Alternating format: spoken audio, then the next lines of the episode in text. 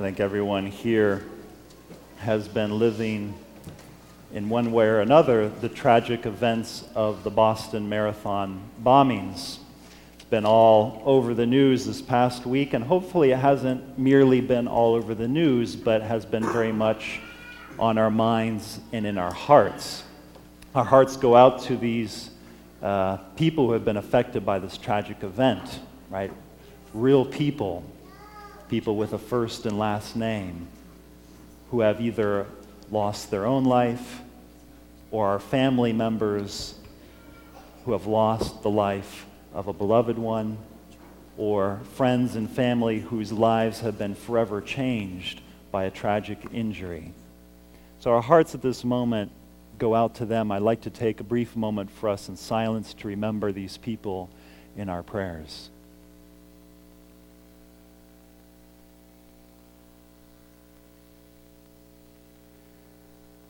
Personally when I saw the footage of the Boston Marathon bombing Monday night on the news. My mind went back to that 11th day of September 2001. I was actually on my internship as a seminarian in Connecticut. I had gone many times to Manhattan. We had a seminary, a house down in White Plains, New York, just outside of Manhattan. And my thoughts went to that day Right? I remember I was in a meeting with the rector of the seminary, and one of the seminarians came in and said an airplane had hit one of the twin towers. And immediately I thought a Cessna or some small aircraft of the sort. And then we went and we saw on the television everything, all those images that you know full well and remember.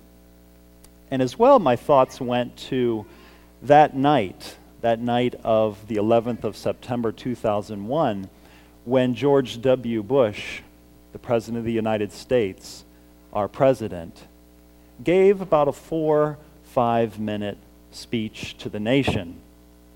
And among the very few things that he saw important to say that evening, obviously extending his prayers to all those affected by that tragedy, he quoted, he took a verse from a certain psalm.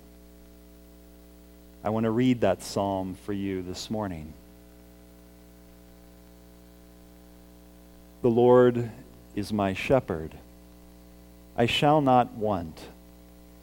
In verdant pastures he gives me repose. Beside restful waters he leads me. He refreshes my soul. He guides me in right paths for his name's sake.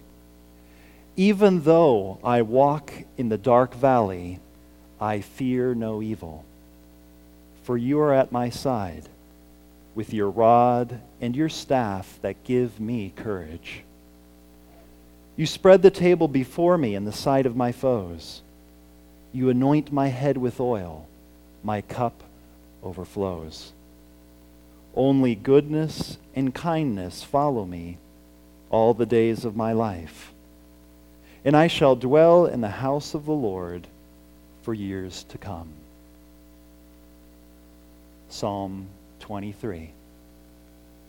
The psalm that our president quoted that night of September 11th. How interesting it is that during this week of the Boston Marathon bombings, we celebrate today what's referred to as Good Shepherd Sunday. The Lord is my shepherd.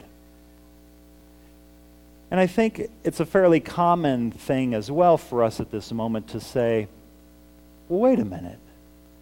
If the Lord is the good shepherd, and I shall not want, and he leads me into verdant pastures, where was God this Monday?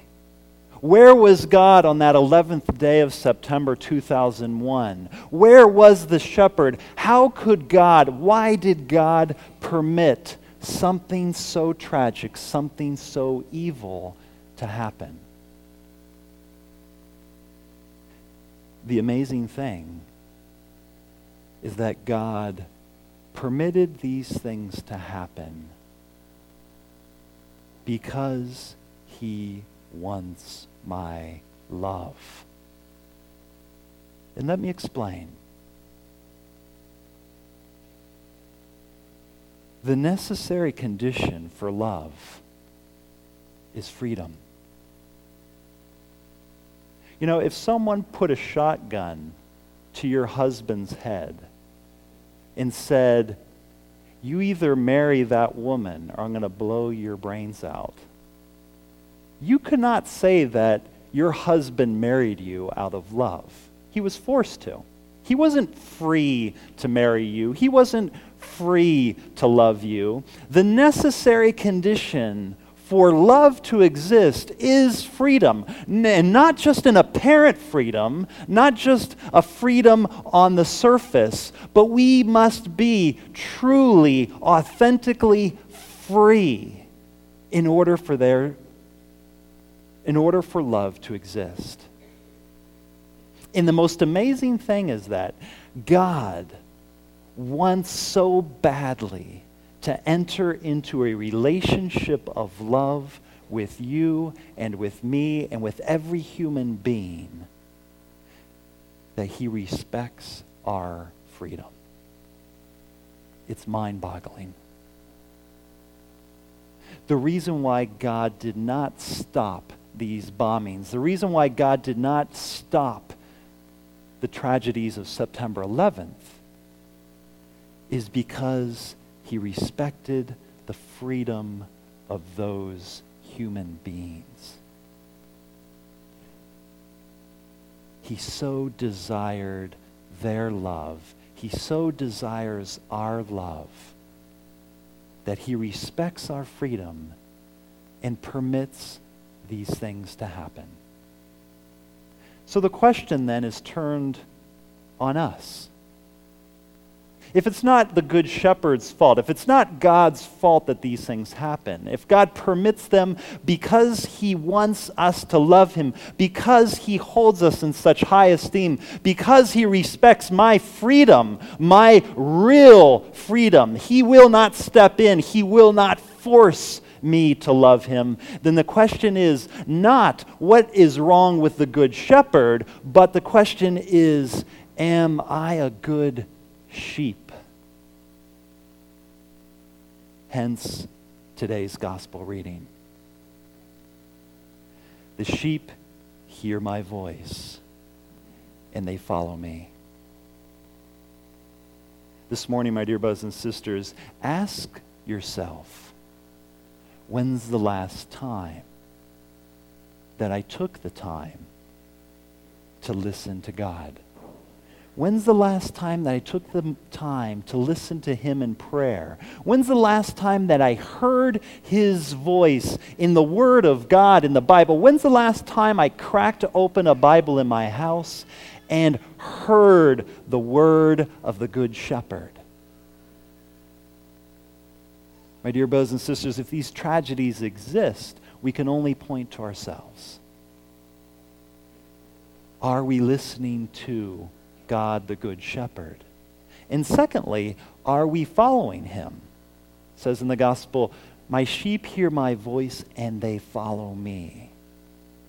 Can I honestly say today that my life is a perfect imitation of the life of Jesus Christ. Forgetting about self to the point of giving my life for another. Giving my life for God in first place. Giving my life for my brothers and sisters. Who knows? Perhaps if these two young men who had been living for so many years in the United States, brothers, had experienced an authentic disciple of Jesus Christ, maybe Monday never would have happened. You see, it's not God's fault that bad things happen to good people. It's ours. Where was that brother? Where was that sister to those two young men when they needed it most? Where was the Christian in this Christian society that was both mother, father, brother, and sister when they needed it most.